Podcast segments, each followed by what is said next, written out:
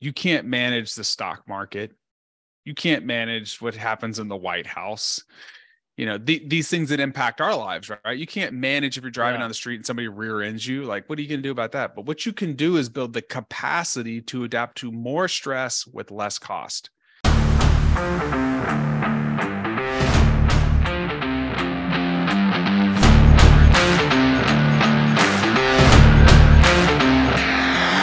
My name is Jake Thompson, your Chief Encouragement Officer, and this is the Compete Everyday Podcast, a show designed to encourage and equip you with the tools to build a winning mindset so you can build your winning life. Text podcast to 972 945 9113 to join our morning motivation club and visit competeeveryday.com for past podcast episodes and to learn more about our resources and gear for ambitious people who are ready to start winning. Welcome to the show.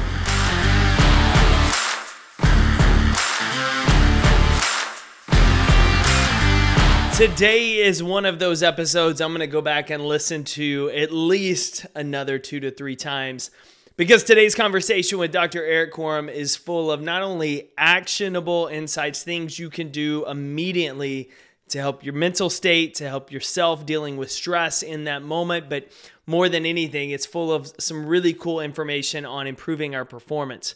It's Jake here, your Chief Encouragement Officer, and welcome to this episode of the Compete Everyday Podcast, episode 668, with my new friend, Dr. Erik Korem of AIM 7.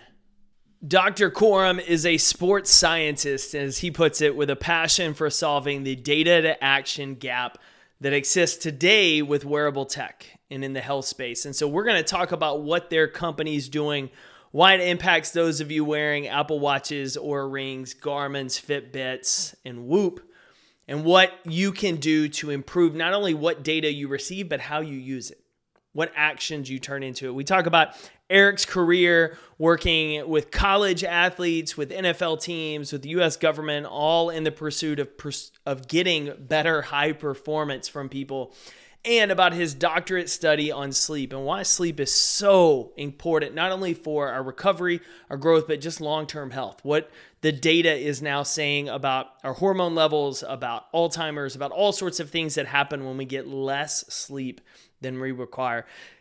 And last but not least, for those of you leaders that are dealing with stress, feel like you're always under stress, don't know what to do to quote manage your stress, we're going to talk about why the goal should not be managing our stress but something else. You're going to have all of Dr. Erik's links here in the show notes, and I'm going to highly, highly encourage you to head on over to AIM7, get signed up, test what they're doing, see if it works for you, especially those of you wearing those Apple Watches that data. Most of all, just follow the man. He's sharing a ton of full insights and cool data online as he laughed He's got a shorter podcast, so if you love getting some data and information from guys like Andrew Huberman, but you need it in a little bit quicker format, Dr. Erik Korem's got an awesome podcast called The Blueprint that you'll find a link to here as well. To get in touch with the show, drop me an email at podcast at competeeveryday.com. I love hearing feedback on the episodes. Which episodes, which topics are resonating with you, what you want to hear on an upcoming show and just to give us a little feedback here at Compete Every Day. And if you're not already in our free online community, all you got to do is head to competitornation.com and get plugged in today for free.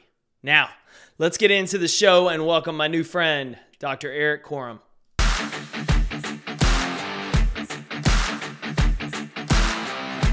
Thank you for having me. It's, I'm pumped to be here. Dude, looking forward to this uh, conversation. You know, we got connected and I was doing some research, uh, just listening to past interviews, which one of them was really funny. You were interviewed by ABCA, and I heard you give a shout out to Hannah Huesman. And I shot her a note and was like, hey, this is like an older episode, but just heard Dr. Erik mention you that he was getting ready to follow and you were crushing it on stage and wanted you to know. And she's like, What? Small world. So we've got a lot of friends in common, colleagues in common. And so I'm excited about the conversation for a number of different things. But as we talked off air, you're an Aggie. You've moved all over the country. You're now back in Houston, Texas, doing some of the work you're doing. Tell me a little mm-hmm. bit about growing up here in Texas, playing sports, where you found or what you loved maybe about competition and sports that kept you around sports really and athletes your entire career? That's a wonderful question. Nobody's ever asked me that before. Um, you know, growing up as a kid, my dad was loved baseball. Um, so we we did baseball, but I was a chubby kid. I I would say I was actually pretty overweight, and it was nothing that my parents did wrong. I just was an overweight kid, and I got picked on a lot, and uh, it was a lot. Like today, it would be like systemic bullying. As a matter of fact, I asked my kids about this stuff. I was like, "Do people do these things in your elementary school?" Like, what are you talking about? And I'm like, "Okay, good, okay." Um, but I mean, it was bad. And sports, I, I had some level of giftedness, and sports was an outlet for me. And I just loved to compete because it was a way for me to break out of the shell that people saw me as, right? Like they saw this body, but they didn't really know who I was. And so when you're in sports, everything's level, right? It's you versus yeah. me. It's our team versus your team. Let's go. And I did martial arts, I did baseball. My parents would not let me play football till sixth grade, uh, which I think was wise. They were very wise ahead of their time. And um, when I played football, it was like all of a sudden everything clicked. And I was able to use my aggression in a precise way. And uh, I just got obsessed with how to become the best version of myself physically and that led to I had some opportunities to play small college football, like one double A level, small one A. Um, but I got a call from Texas A and like, hey, you will we take you as an invite walk on? It's like sweet, uh, and this was like 1998. They just won the Big 12 championship. Oh, yeah, Randy McCown, Randy old Jacksonville Mc- boy, was there. There you go. The last time they won a championship, yeah. and so uh, I'm I'm I'm a realist to point that out. So I show up there, I'm a pre med major, and attached to the weight room is a physiology lab. And our strength coach, Mike Clark, who is a giant in the field, he was an amazing mentor to me and really treated me in a way that was amazing and treated everybody the same way. It was a loving, caring, compassionate, hardworking, intelligent coach. And I saw there was this science, and that's when I was like, oh, like I had I had been obsessed in high school. Now the obsession went to another level. And um, when I graduated, he got me um, an internship at the University of Arkansas. And that was the golden era of sprints. Tyson Gay, Wallace Spearmon, Veronica Campbell Brown, et cetera. And one day, coach walks in. He's like, Hey, do you want to work with the sprinter? It was Veronica Campbell Brown, eight time Olympic medalist, three time Olympic gold medalist. She's the queen in Jamaica and I got to travel the world for 14 years with her. And um, I got to see some. Was there any things. like imposter syndrome? What? How did this? I get this. Like, did you go through anything of like stepping into that level of an athlete right out of the gate? No, uh, because you know at, at that time I was at A and M. I mean, you're it was big time college football. Yeah. Um, until you really go, I will tell you. I will say this: you really don't have a an appreciation for Olympic athletes until you actually go to an international level event. So I went to the World Championships of Track in 2015 in Helsinki with her, and I didn't quite realize how huge she was. And you're at the stadium is filled with 50,000 people. This is like like an athletics as they call it overseas is huge. And there's a thrower yeah. right about to throw, and he's like clapping his hands. Da, the whole stadium is like in synchrony and you you're just like this is amazing and there's nothing like training for multiple years for an event that comes down to less than 25 seconds or in some cases seven seconds like when we she won a gold medal won the world championships in istanbul in the 60 meter world championship like you want to talk about a high it's amazing. It's also could be very low if you yeah. don't get it done. Years so, and years for that one. Yeah. Mm-hmm. So I, I loved it. It was awesome. And to be on the support team to help great athletes do outsized things was just an amazing blessing.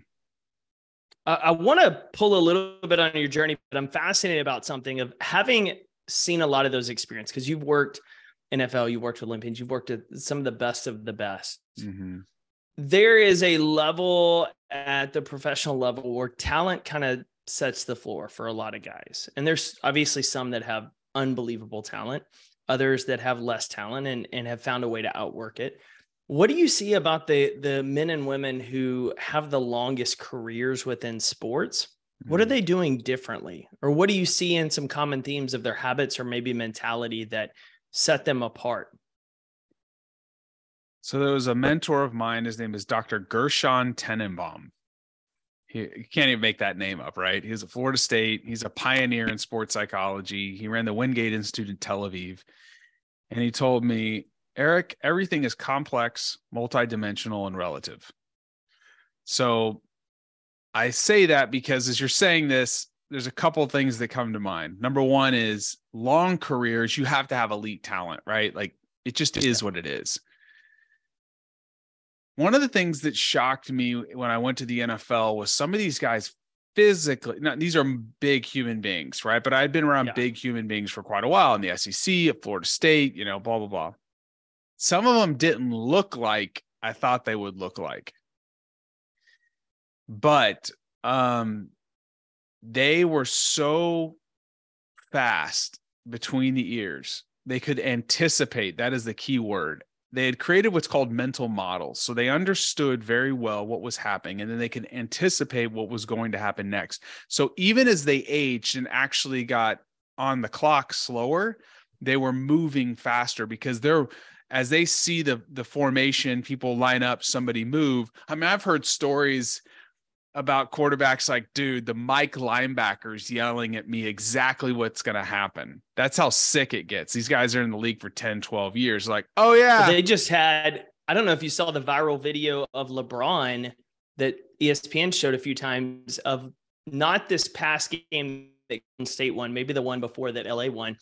He's calling the play that Golden State ran against him in the finals years prior. And they say he's literally pointing out where everybody's going and then makes the play. It's called a mental model. Like he knows in his head what's happening so you can anticipate in your that that's what the elite elite elite do, especially in team or open field sports. I will also say this there's an obsession with details.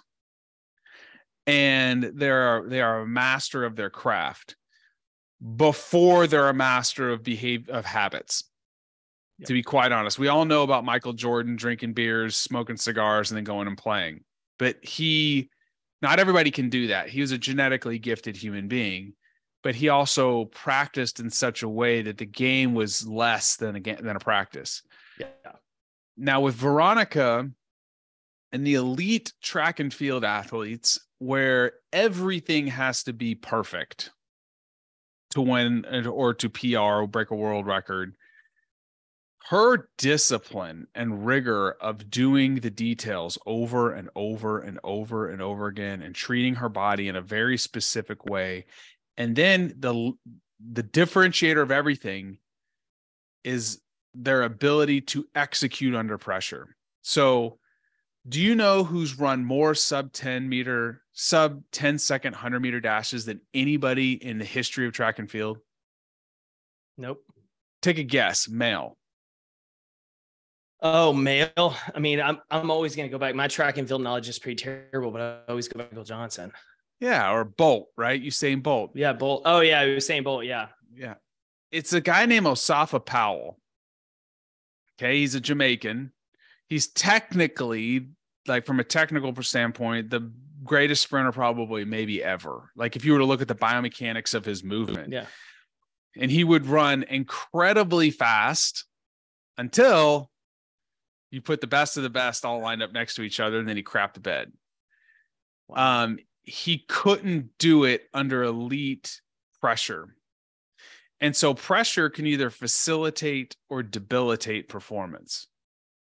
And the best of the best, you you train so that that the mindset is I'm, I'm feeling this way. First of all, you've had to have trained for the moment.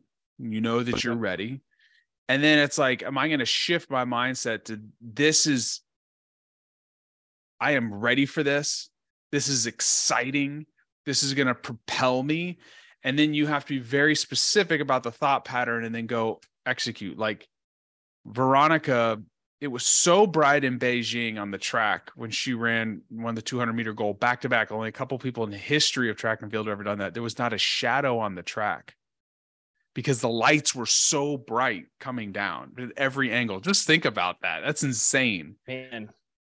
But she would get on the line and she would execute. She would just totally rip your heart out. And then she would, she was a, she was very regal. She would hug you when it was over. But that's the best do. They train for it. And then un, in those pressure situations, they allow stress to facilitate them to excellence.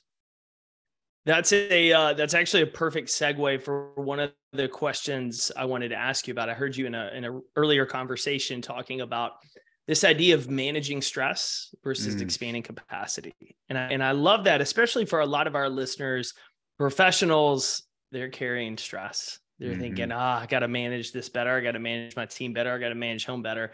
And they're under this assumption that we talk about as a society of oh you just got to manage your stress better and more effectively but i love how you tend to look at it a little bit differently. I was curious if you could kind of pull at that thread a little bit for us of this idea of more expanding the capacity versus like eliminating the stress. Yeah it's it's a fallacy to say that you can manage stress. You can't manage the stock market. You can't manage what happens in the white house you know the, these things that impact our lives right? You can't manage if you're driving yeah. on the street and somebody rear ends you. Like what are you going to do about that? But what you can do is build the capacity to adapt to more stress with less cost. So the way we like to think about it is we call it adaptive capacity. It's like a gas tank okay? And we all have a finite ability to adapt to stress in the moment but you can expand this tank your adaptive capacity is basically the sum of your mental and physical fitness. So think about like this. If um if I had a bowl in my hands and that bowl was filled with all the stress that I can handle. And then you're like, Erik, you know, I want you to run across the room. Well, what's going to happen to all that water in that bowl? It's fly around. Yeah, it's going to be a total mess. It's like when you get you exceed your capacity. Now, if I had a bowl that was like I could I could put both of my arms around and then I filled it with the same amount of stress, what's going to happen? I could sprint like all the way down the street and everything's going to be fine. Yeah. So stress really isn't the enemy, it's the gateway to growth. Like if you you you're a physically fit guy, if you want to get fit, what do you have to do? You have to exercise. What is that? It's stress. That's right. If if you want to learn, you expand your lungs by like pushing. Like you're, you're not going to get it just walking slow. You got to expand that capacity from a physical sense. Yeah. If you want to um, learn a new skill, the only way you create plastic changes in your brain is to sit down, to feel agitated, to struggle through it. So the problem isn't stress itself. The problem is when you exceed your capacity to adapt to stress, either an acute stress, like short term stress, or a long term stress. We call it, I like to call it like the low grade fever of stress. It's just constantly there. So, how do you build more capacity? There are five basic pillars that we know of in the scientific literature that show that, like, if you do these things to a certain threshold, um, not only do you improves longevity, but it improves your ability to adapt to stress and you're physically more resilient. It's sleep, exercise, mental fitness, nutrition, and fostering healthy relationships. And there's like basic benchmarks that you need to hit but biologically there's some very unique things that are going on when you consistently engage in these things that allow you to adapt more so that the same amount of stress you're just like eh no big deal. It's like the first time you benched 100 pounds. You were like oh my gosh i don't know whatever how old you were. It like crushed you yeah. right? And then like you train and you train and you train. Next thing you know that's what you're warming up with yeah. But you had to build the what? Capacity. Got to build that capacity. Yeah. So, so telling someone that's stressed out to just like take a deep breath and chill okay. is is probably not the best if I've if I've learned from you recently. Yeah, so that's that's really funny. Uh yes, you're exactly right. So here's the interesting thing there's these systems that are turned on and off with stress. The one's called the HPA axis, Another one's called the autonomic nervous system. The autonomic nervous system has two branches the sympathetic and the parasympathetic. The sympathetic is like your gas pedal. The parasympathetic is your brake. Um, and so when that sympathetic nervous system's on, has nothing to do with sympathy. It's really a bundle of uh, nerves that go from your neck to your navel. But uh, some things are dumped into the bloodstreams. These these chemicals that uh, called catecholamines. They increase increase your blood pressure, your heart rate, respiration rate. It's go time, right? Well, you can manipulate the autonomic nervous system through breath. It's pretty wild because it impacts your heart and it does all these cool things with your brain. But if you find yourself stressed out, you're you're let's say you're about to go into a meeting, right? And stress is uncontrollable. So first of all, let me let me say this. My friend Dr. Alex Auerbach says stress is your brain and your body preparing you to do something effortful. If something important is about to happen and you care about it, you should expect to feel that, oh, here we go, you know, but you want to be in a position where you're under control.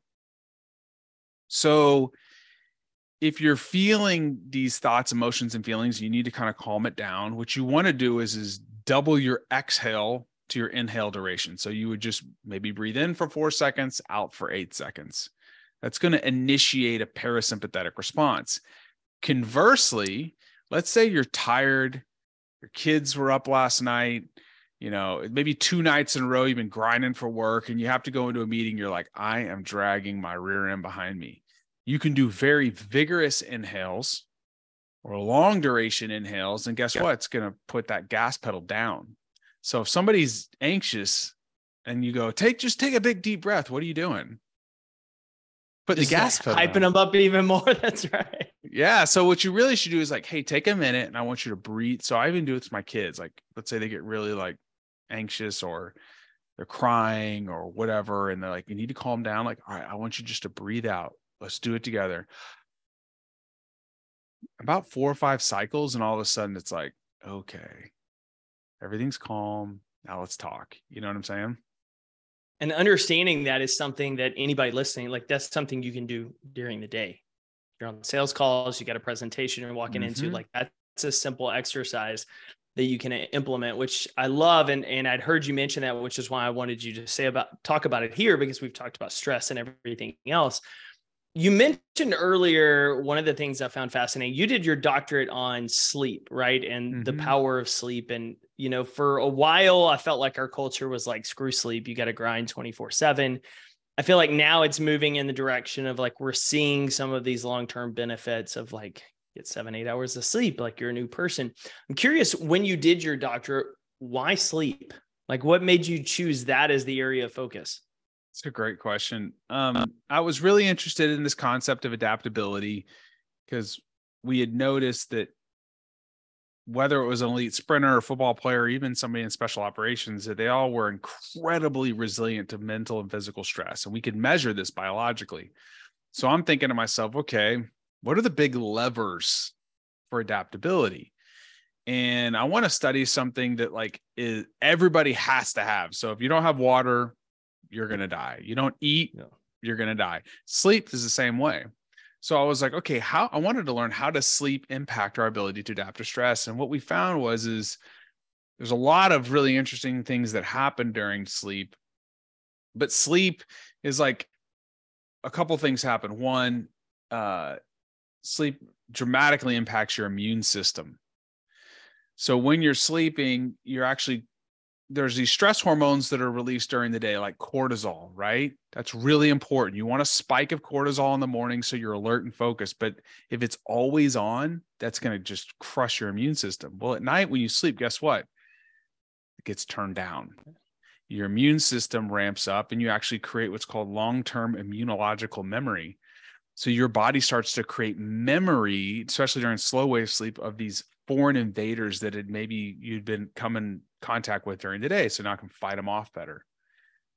Another thing that happens when you sleep is that um, hormones are released, growth hormone. So growth hormone is released early in sleep, specifically during these slow wave or deep periods. Um, and growth hormone is important for the restoration of your tissues for us guys, most of our testosterone is released during later phases of sleep or REM sleep later at night. Um, as a matter of fact, with older males, you can actually predict their testosterone levels looking at sleep and sleep fragmentation. And so, if you're not consistently getting the threshold seven hours, uh, look, how, how old are you? Me, about to be 40. Okay. Welcome to the club, brother. Uh, I know. I'm almost 43 uh at after the age of 30 your testosterone declines just naturally is going to decline like about 1% per year. There's a lot of things you can do to kind of you know s- slow that down. But just sleeping less than 5 hours a night for 1 week decreases your testosterone between 10 and 15% that means you just aged yourself almost a decade to two decades from a testosterone perspective. That is not what you want not at all what you wanted. I isn't as a isn't it as well that the lack of sleep they've they've started seeing it increases the chances of like Alzheimer's. Oh yeah. So there's what? a um there's a direct relationship. So when you sleep at night, your brain detoxifies itself. There's this system called the glymphatic system in the brain. So your body has a lymphatic system, right? It's kind of this metabolic drainage system your brain, we found out about 15 years ago, has this thing called the glymphatic system. And when you sleep, it's only active when you sleep. The brain flushes out a bunch of metabolic waste products, one of which is amyloid beta, which is associated with neurodegenerative diseases like Alzheimer's. Well, it's really interesting to note that Alzheimer's is dramatically increasing in the United States. It's really bad, neurodegenerative yeah. diseases. What's also happening? Our average sleep duration is consistently going down, down, down, down, down. I was about to say so, not only that, I was about to say the duration and the quality is people are on these things till late at night and then trying to go right to sleep afterwards. Yeah, it's hard to get to bed because we're so emotionally stimulated. So think about this. If if you have a system in your brain that flushes out these toxins and it's only of only operating when you sleep, if you're sleep deprived, you got metabolic junk stuck in your brain. So now that's going to lead to cognitive issues, neurocognitive decline. And so there is this kind of relationship that we're starting to see. And it, most of it is within our control. Now, look, I've got a couple kids. I understand life is not perfect. I am not one of these biohacking, human optimization, like, you know, you know what I'm saying? Like, that's not real yeah. for most people you have to have you know what a heuristic is like a rule of thumb? Yeah. Like i have like basic rules of thumb that i'm always trying to dose into my life. And if i have those things consistently present based off of basic biological principles i'm going to be able to continue to thrive knowing that there are times like this week has been rough for me. But i know that i'm resilient enough to make it through. 10 years ago maybe not so much even when i was younger um, and this is possible for everybody. Yeah, it's having those non-negotiables and those little those little habits that you stick with, which is what I love. And, and that actually transitions me to the next thing. Of I want to talk a little bit about AIM seven and, and some mm. of the mm. work because I, I'm wearing a Whoop, just got it. Uh, I tested an Oura ring, didn't like it as much. I have my Apple iWatch.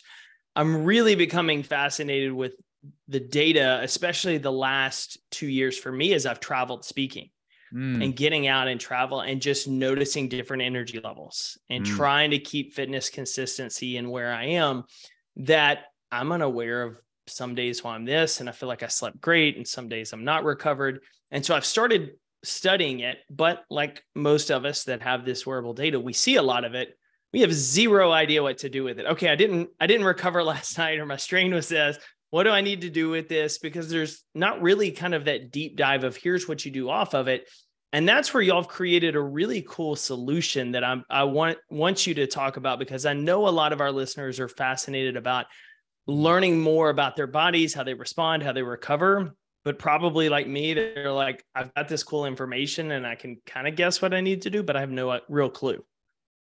I appreciate you bringing this up. I want to pattern match for people like they're like, well, why are you guys good at this? Um, 12 years ago, I brought athlete wearable tracking technology to the US from Australia. What is that? I was at Florida State and I went to Australia to learn about sports science. Brought back these devices. This is before Fitbit.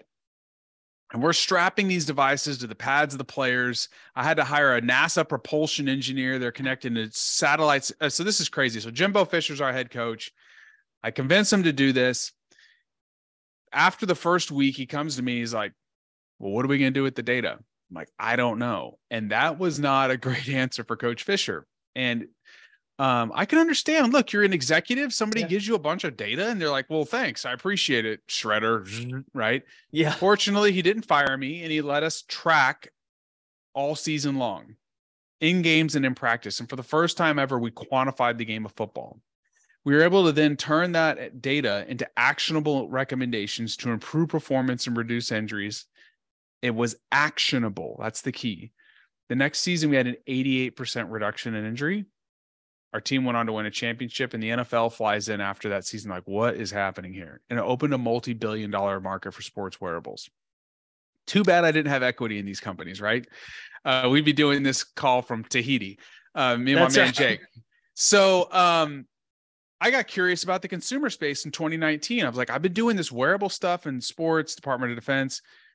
I wonder if people know how to use this data. They don't. The answer is no, like what you just said. So what we're doing is is this. We don't create hardware. We make your devices and health data actionable. We tell you exactly what you need to do each day for your mind body and recovery to help you look feel and perform better. So here's an example. You do five different types of exercise. One of the technologies we pioneered in 2015 was something called fluid modeling. What it means is this. We can give you the precise type intensity and duration how hard you should go what type of exercise based off of the things you like and how long you should exercise today based off of your how your body's ready to adapt to stress. So if you understand so we talked about adaptive capacity, that tank, right? If you understand how much fuel is in the tank, then I can prescribe you the perfect dose. Our research showed that when you adjusted somebody's training each day based off of these things, they got anywhere between 150 to 500% more improvement in their fitness and they had less injuries and they didn't burn out. So that's number one. Number two is is like, okay, what should I do from a mental health perspective? So if let's say we notice you're stressed, we will push you the precise breathwork tool to do right now to help you calm down and improve performance.